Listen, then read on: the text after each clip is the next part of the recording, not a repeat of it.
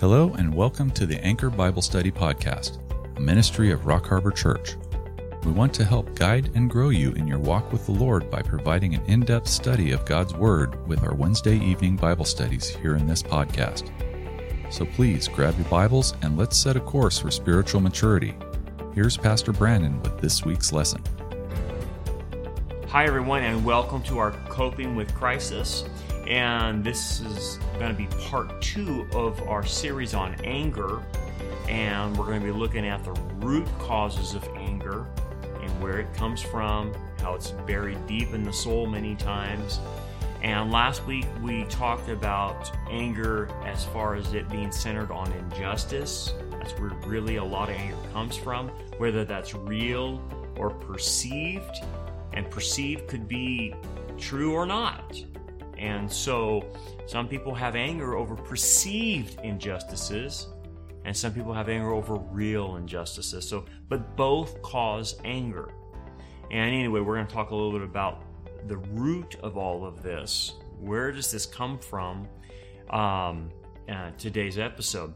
But again, we put this these episodes together. This is kind of an online counseling type of of uh, series it's not necessarily, you know, exegeting a text. It's not necessarily talking about uh, current events. It's talking about issues that people deal with and how to handle them from a biblical perspective. It would be like the same thing if you sat down with me and we had a counseling session and you came to me and said, I have a problem with anger. So this is what th- this series is about. So we, we did it in reaction to obviously the coronavirus crisis that people were having to deal with, but the principles are the same. No matter what problem or crisis you're handling, the biblical principles apply to everything. And so that's kind of what we're doing here.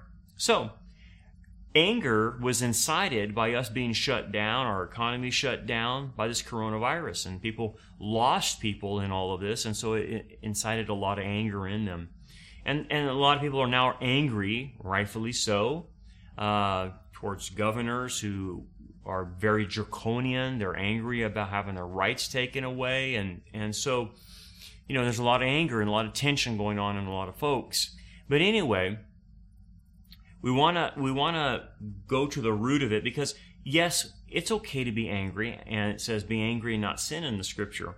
So there's times where you have the right to be angry and that's okay. Anger is actually a gift from God that gives you the fuel to do something to protect, to preserve, um, to stop injustice or whatnot. So it's actually a good uh, motivator in getting you to stop injustice. But when you see anger taking control of an individual, and and maybe maybe you um, maybe it's yourself to where something just sets you off and instead of being at level one or two you go to the nth degree. And you don't know why but it just sets you off to where you get almost out of control. Well that that's that's something inside of you that's more than just the the frustration or irritation that's going on around you currently. And what you're looking for is patterns of this the patterns in your life will tell you you know that wait a second you are struggling with anger. This is not just you being angry at uh, you know some globalist uh, agenda or something like that or you know someone cut you off on the road. There's something underlying that's causing kind of a uh, like a, a fiery coal inside of you that's always lit and all someone has to do is touch it and throw gasoline on it by triggering you and then you go you go crazy. You lose it. That's what we're talking about. Another caveat i want to make before we go into this is that when you see anger from yourself or a person all of a sudden and it's not part of the normal pattern of how they behave uh, you might want to take a step back and realize maybe there's something else causing it that's you know, not necessarily spiritually related or uh, coming from injustice and them being angry about it. It could mean that they're on drugs or they have clinical depression or they have some form of mental illness or they're taking certain medications or they've had a head injury or their hormones are out of whack or they have an illness or they have some type of you know, uh, stress on them that's out of the norm. Those, when you see anger coming from those, that's not what we're talking about. That's not a habitual pattern. That's something from the outside affecting them. And, and, and it's causing an unusual frustration, anger, whatnot. That's, that's not the problem because when those things go away, the problem of anger goes away too. So we're talking more of a pattern of a life that's caused typically by you know some type of trauma, injustice, uh, emotional, physical, whatever, spiritual trauma that's set up in the person. Anyway, that kind of anger has deep roots in the soul. Uh, the writer of Hebrews will talk about having a root of bitterness inside you. And anyway, last time, again, just as a reminder, we talked about destructive behaviors that anger creates in us, like unforgiveness is a big hallmark of it, not being honest with ourselves. People just say, I'm not angry, I'm not angry, I'm not angry. And they're really not being honest with themselves. They are angry. And they're angry over something, but they won't identify it. So they rationalize it, minimize it, or deny it.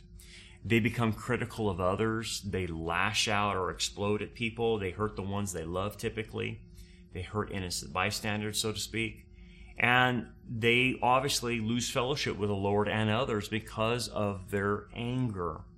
And so there's a lot of consequences that come from having this deep seated anger. And also, last week we talked about that anger is triggered either by the things we do or or someone affecting us unjustly or someone that we love is being treated unjustly. So when we see that, that becomes a major trigger. It sometimes can be related to someone, uh, obviously from the outside, that's affecting us or our loved one. But typically, like we t- talked about last week, we're usually triggered by people who are on the inside of our social network, like our friends and our family. And we feel that they've betrayed us when they treat us this way. We don't care if, you know, some of these politicians who are on the left do bad things to us. We don't like it, it angers us, but it doesn't hurt us as deeply as when someone who's on our inside circle does it to us, like a friend or a family member. That's when we really have a problem. And that's the where the majority of pain comes from. When a family member or a friend does something wrong to us, why we take it so personally? You don't take it personally when Nancy Pelosi or Gavin Newsom or you know Chuck Schumer does something politically against us. We don't take it personally, so it doesn't bother us that much. It's when someone we love or supposed to love us and accept us and, and relate to us and love us unconditionally and care for us does something against us, whether it's real or perceived. Okay? That's where it all starts happening in us and it ignites this out of control flame of anger. Well, what happens? What happens? So where is the root at? Where, where do these hurts and pains come from? Well, the overarching idea is injustice. Okay, got that? And typically it's from loved ones. Okay, so we got that under our belts. Okay. So let's get to the heart and the root of where this is centered on. First, when injustice happens to us by someone we love, our hearts get a stake driven through it. It's like someone stabbed you in your soul with a knife and it went right to your heart. It is a very painful thing when someone we love betrays us. We, we want obviously unconditional love and we need it. But when someone we love and who is supposed to love us unconditionally doesn't provide this, either, either passively or aggressively doesn't provide it, we experience rejection instead of acceptance. That rejection, rather than acceptance, causes major anger. So the result is that we tend eventually to use this anger in life to try to scare people or manipulate people to get people to not reject us or abandon us. Okay? So for instance, you know, someone might in like in a marriage threaten to leave them, threaten to divorce them in order to scare them. So they use their anger as a threatening device to manipulate people or to scare them not to abandon them, not to reject them. And so that's when you know there's something deep down about your anger that centers in on rejection. So you got to think back into your past. Did you feel, whether it's real or perceived, that your parents rejected you? If that's the case, then you're going to have a root of bitterness about that rejection. And so in your daily life, when someone triggers you by perceived or real rejection, currently, it ignites that fire in you. And you go back to where your arrested development happened in your life of when you were rejected. Say you got rejected early on in your life. Say, I don't know, you're 12 years old or something like that. Your parents divorced and you felt that one of your parents um, rejected you or both of them rejected you. Well, it'll send you back to being 12 years old when someone currently rejects you. And that's where your anger is going to come from. It's going to come from an arrested development and, and, and an arrested emotional development because you've really never dealt with that. You never really processed that in a biblical way. I'll talk more about that, how to process this in a biblical way, but I just want to point out the root of where a lot of our anger lies. What's the truth, though, about this particular issue about rejection? Well, the truth that you have to keep telling yourself is that we live in a fallen world and that the fall has affected everyone. And everyone has a sin nature, as you know. Even the people who love you have a sin nature. And if that sin nature is not mastered, that sin nature will control your loved one, your family, your friends. Because if they are not mature believers, if they don't have the tools available to them because maybe they're not a believer uh, in order to handle you know life and manage life then they're inevitably going to hurt you because the sin nature hurts people the sin nature will, will take that person to either attack you or fail to do what the person's duty is you can have it both ways passively or actively it's one of the two that's what the sin nature will do so neglect or punishment. Okay? So, how do I process that? Well, we should expect those that are around us to sin against us. That's normal to think that way. It's not normal to think no one's going to sin against us, especially our loved ones. That's not normal to think like that. You should accept the reality that every person has a sin nature and will hurt you at some point in their life. Okay? But the caveat is that when they do this to you, reject you or whatever, perceived or real, most of the time it's perceived rejection, um, you then personalize it.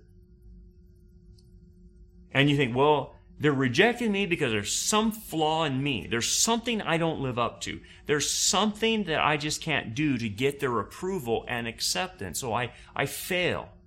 And so there's something bad about me. There's something messed up inside of me. There's something wrong. You may not even know what it is, but you just will say this to yourself in your subconscious. And you then personalize it. Well, they reject me because I'm I'm not smart enough. They reject me because I'm not pretty enough. They reject me because I'm not handsome enough. They reject me because I'm not, not athletic enough. They reject me because I don't have the right personality. They reject me because whatever. Whatever. And the list goes on and on and on. That means you're personalizing it. But how are you, you to view people's sin? Are you to personalize it when someone sins against you? Are you to sit there and say, they're sinning against me because something wrong with me? That's wrong. That's not biblical.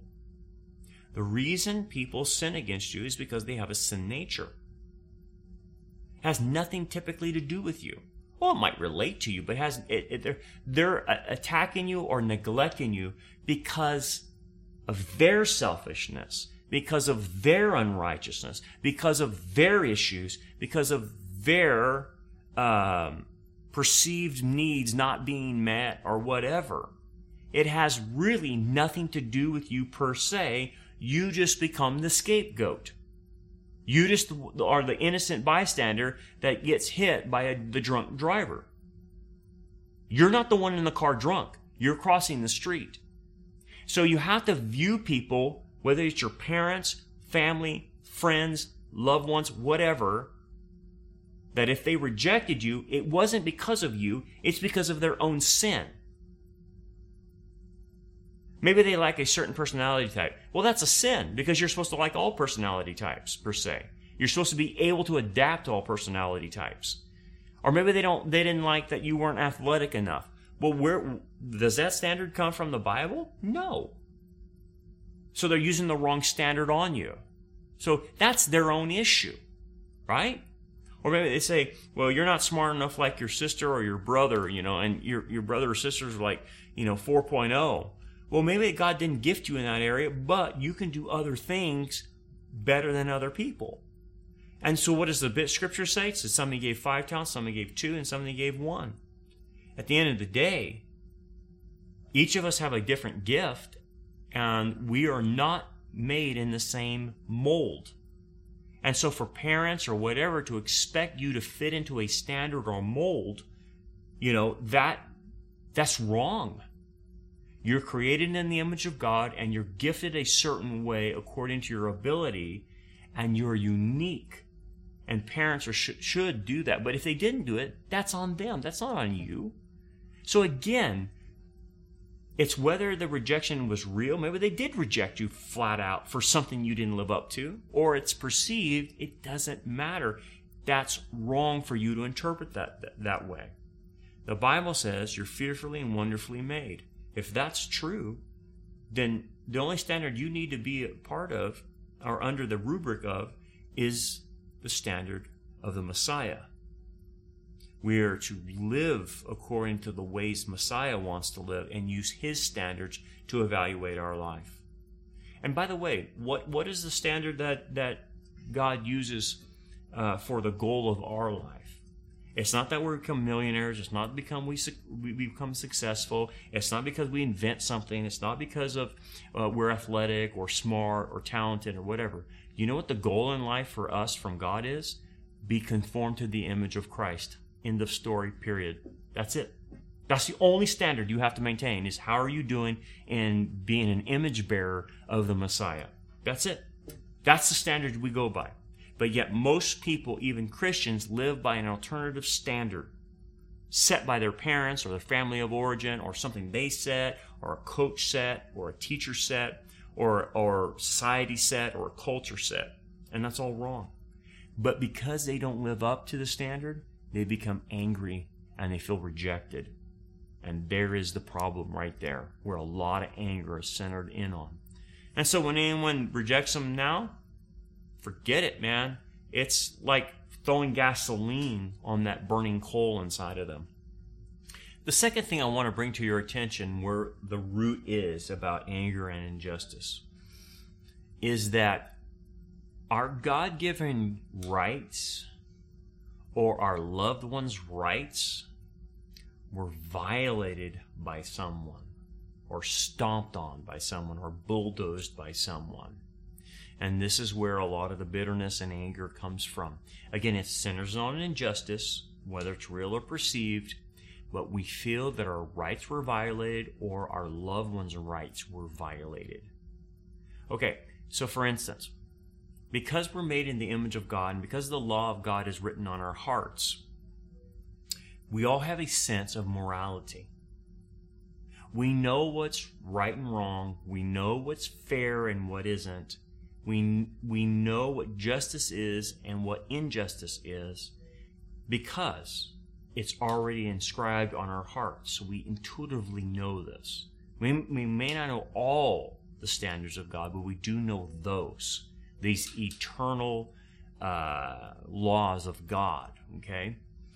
So, what happens there? We feel as if somebody has done us wrong and they need to pay. Or they've done one of our family members wrong and they need to pay for doing that. Well, I can tell you what's going to result if that's the root.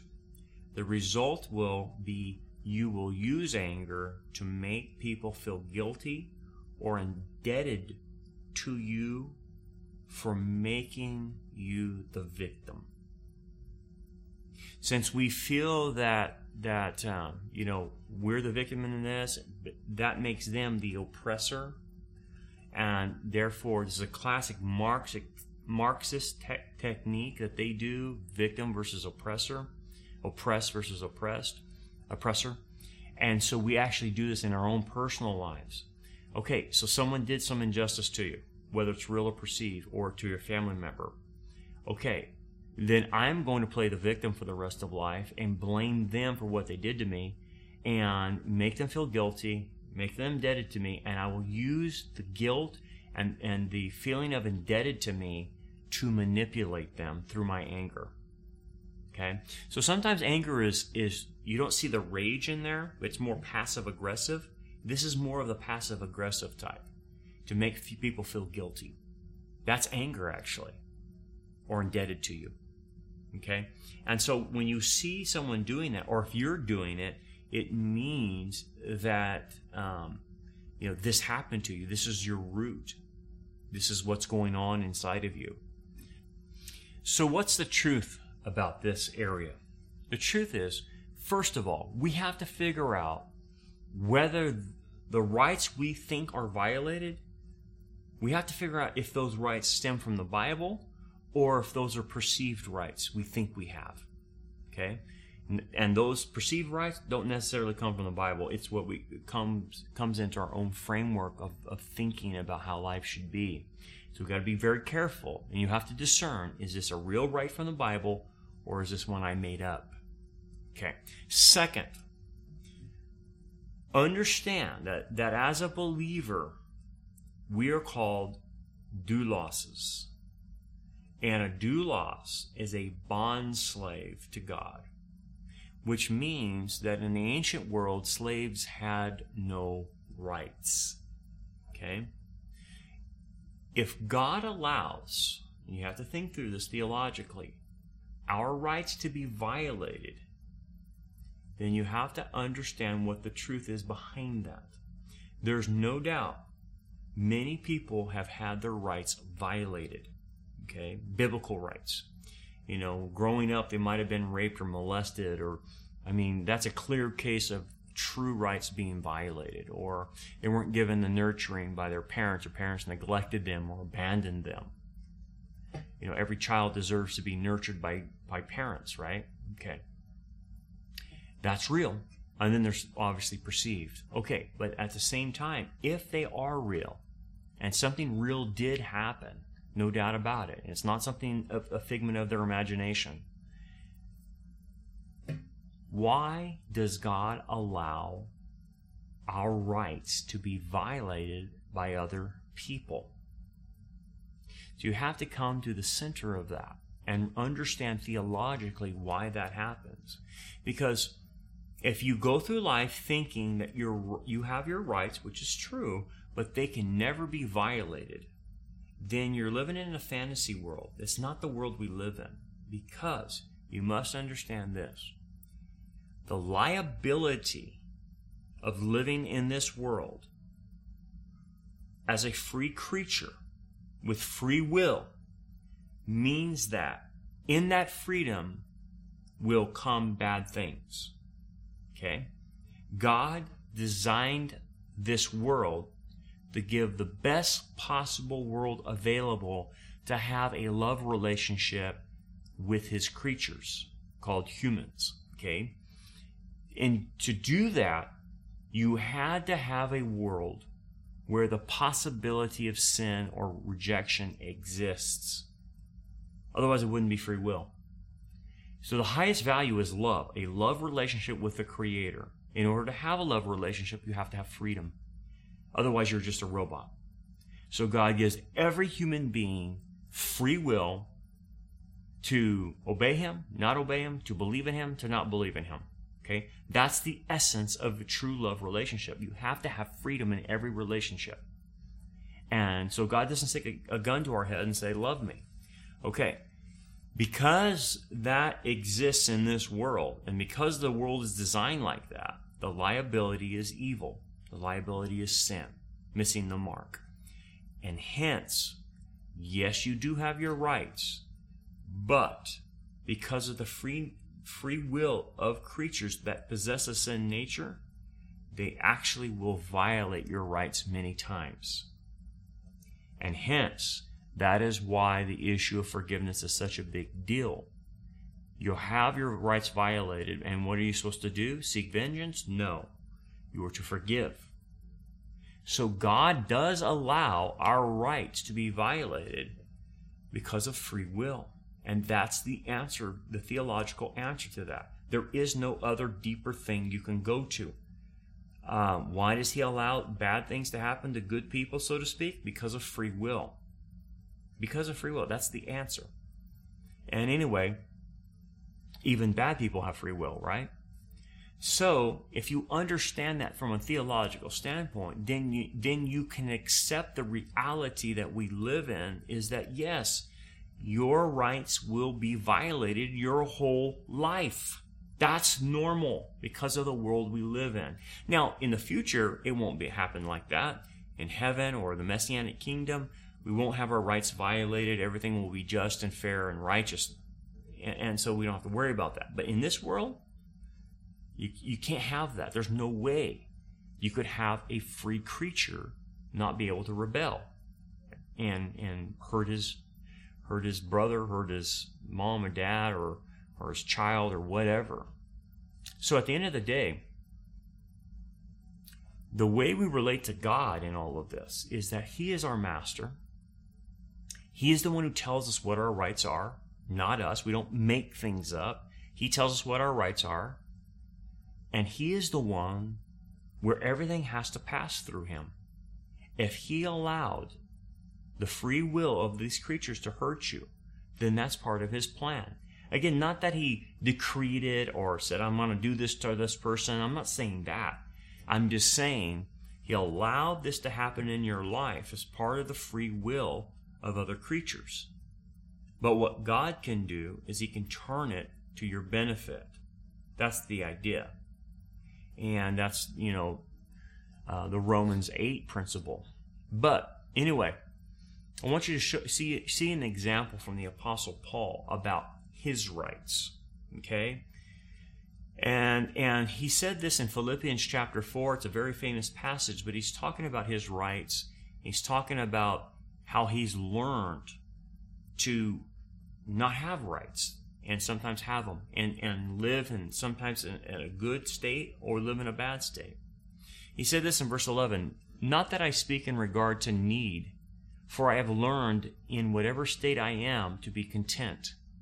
I know how to be abased, uh, and I know how to be how to abound. Everywhere and in all things I have learned both to be full and to be hungry, both to abound and suffer need. I can do all things through Christ who strengthens me.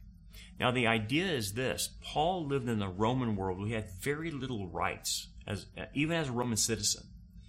And he had less rights than you and I do here in America, no doubt about that. But Paul learned how to be content even when his rights were taken away.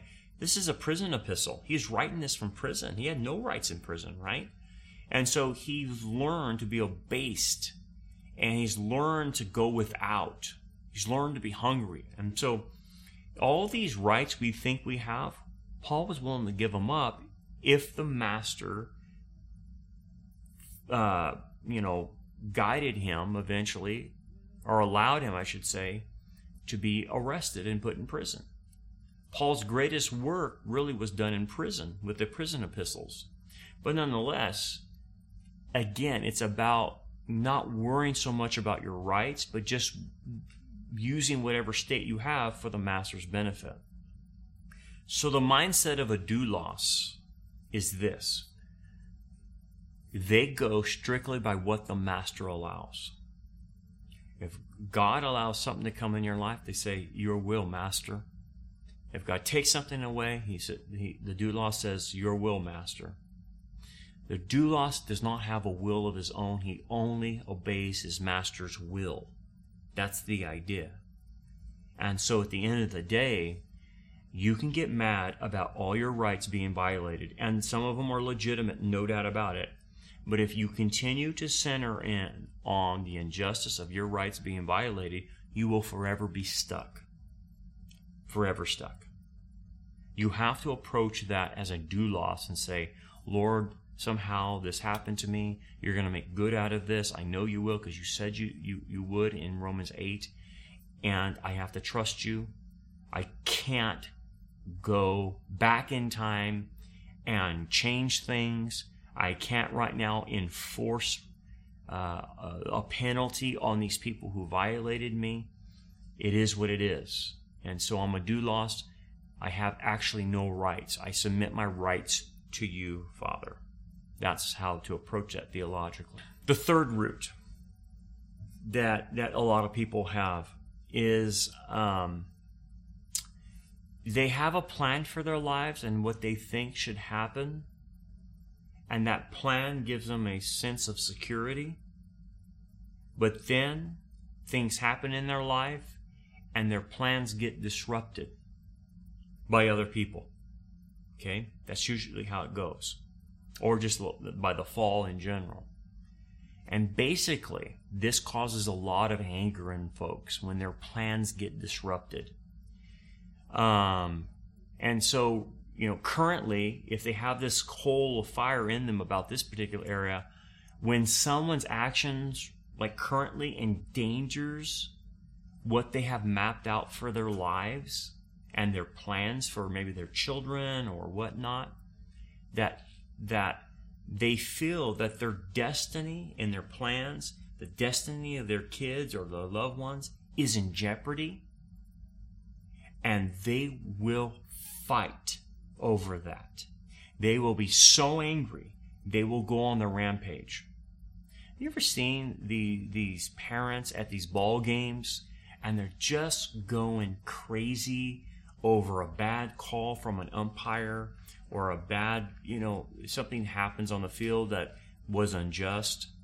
Have you ever seen that? I mean, I've been in the stands and people are just cussing at the umpires from the stands and and they can't control themselves.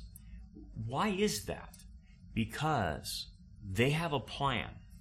Whether that plan is for them or maybe their kid on the ball field, maybe in their mindset, in their thinking, and a lot of parents are out of touch with in reality with their own kids. They have a 10 year old playing in a little league game, but in the back of that parent's mind, his plan for that child is to be a major leaguer one day. And you say, I can't believe people would think like that. I can because I see it. They do think like that. They have a plan that their kid's going to be a professional football player at 10 years old or b- baseball player, basketball, golfer, whatever. And it's like delusions of grandeur. Okay. But why? They have a plan. So when they have their kid get a bad call on them in whatever sport, they go crazy. Do you know why? because someone is threatening the plan of success. Someone is getting in the way, whether it's the umpire, whether it's the coach, whatever, someone is stepping in the way of the plan for the child. And again, it could be the parent's plan, living vicariously through the child. But I'm going to tell you this this is a major problem of people's anger in the United States. This is, I, I would call this a first world problem. So if you're in the first world and you have the ability to dream big for your children or dream big for yourself and and well I'm he's going to be the next uh, Tiger Woods or he's going to be the next Tom Brady. He's going to be the next, you know, uh, Mike Trout or whatever it is. They have delusions of grandeur and they're going to make sure that kid does that. And you better not get in the way of that that's when you see that someone's root is their planning. They have a destiny they think they have. And that, folks, is can cause a lot of anger. So the result is they will use their anger to control others and try to overpower them to ensure their plans don't get messed up. So, for instance, use, just use the analogy. The crazy parent in the stands that's cussing the air blue at the ump for missing a called strike or a ball or whatever, and they call the wrong thing on their kid, and then that parent turns and cusses out the umpire. They're using pa- uh, anger to overpower or control that person. That's what's really happening because of their plans have been messed up. And so, what's the truth in all of this? What's the biblical truth about our plans? Well, I can tell you this whatever you have planned for your life, probably not going to happen. It's probably delusions of grandeur, of you not thinking in reality. And I don't mean to step on anyone's dreams or plans, but at the end of the day, I know what the Bible says. We are to submit our plans to God and see whether or not our plans are according to His plans and His will. Because if they're not, you're off target. I was off target. A lot of people are off target. They have this this mindset of what's going to happen to them, and when then they get to middle age, and their plans didn't go, and then they have this middle age crisis, so to speak, where they they don't have a grip on reality because nothing they planned happened, and for the foreseeable future, nothing's really going to change. They're not going to be the millionaire they thought they were going to be. They're not going to be the inventor they thought. They're not going to be the pro golfer. They're not going to be this or that. And again, I'm not trying to squash anyone's plans or have, you know, uh, you know, an incentive and motivation to do well in life. But what we find out in James chapter 4, verses 13 through 15, it says this Come now, you who say, Today and tomorrow we will go to such and such uh, a city Spend a year there, buy and sell, and make a profit. And then it's it's kind of the idea that oh we have these plans and this is what we're going to do. We got it all mapped out and this is the game plan and this and again it's not saying not to plan your life. It's saying once you get your plan and you ha- you think you have a good plan, verse 14 comes in. Whereas you do not know what will happen tomorrow because you don't know the future, you're arrogant to think that your plans are solid and that nothing can mess them up. So, and then he goes, For what is your life? It is even a vapor that appears for a little time and then vanishes away. He goes, You're not even here for very long. What, what are you thinking? Instead, you ought to say, If the Lord wills, we shall live and do this or that. Did you catch that? You can make plans, but you must submit those plans to the Lord, and He has every right to change them at any point in time. He will redirect you, He will guide you, He will lead you. And what ends up happening? I can tell you what happens with this. God changes their plans because it's not the best plan for them. God knows us better than we know ourselves. He knows what is best for us. He's a good father. And He knows the future. He knows, he has what we call middle knowledge. What that means is God knows all the hypothetical situations he could put us in and how we, we would react. He knows what would hurt us and what would help us. And so God, as a loving father, is going to put us on a path and a plan of his that does us the best good spiritually. But a lot of people don't like that.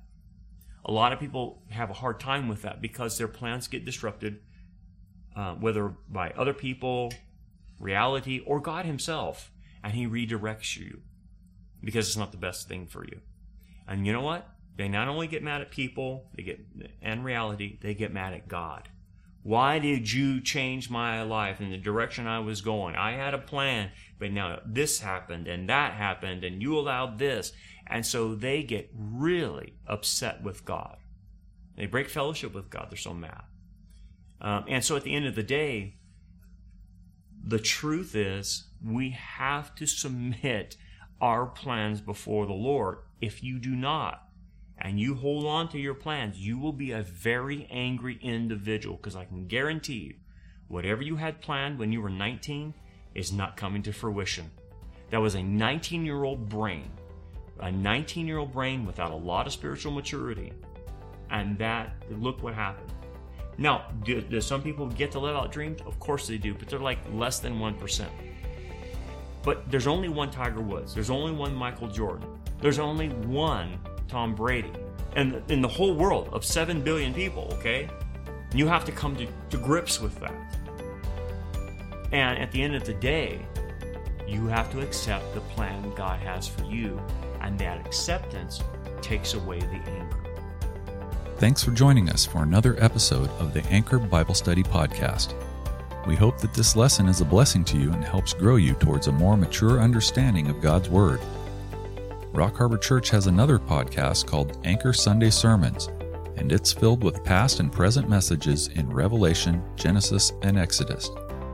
If you enjoyed this message and would like to hear it, please check the description of this episode or search your favorite podcast streaming services for the Anchor Sunday Sermons. Support for both of our podcasts comes from your generous gifts and donations.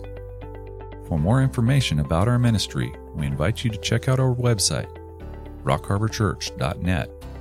Until next time, remember, keep looking up, for our redemption draws near.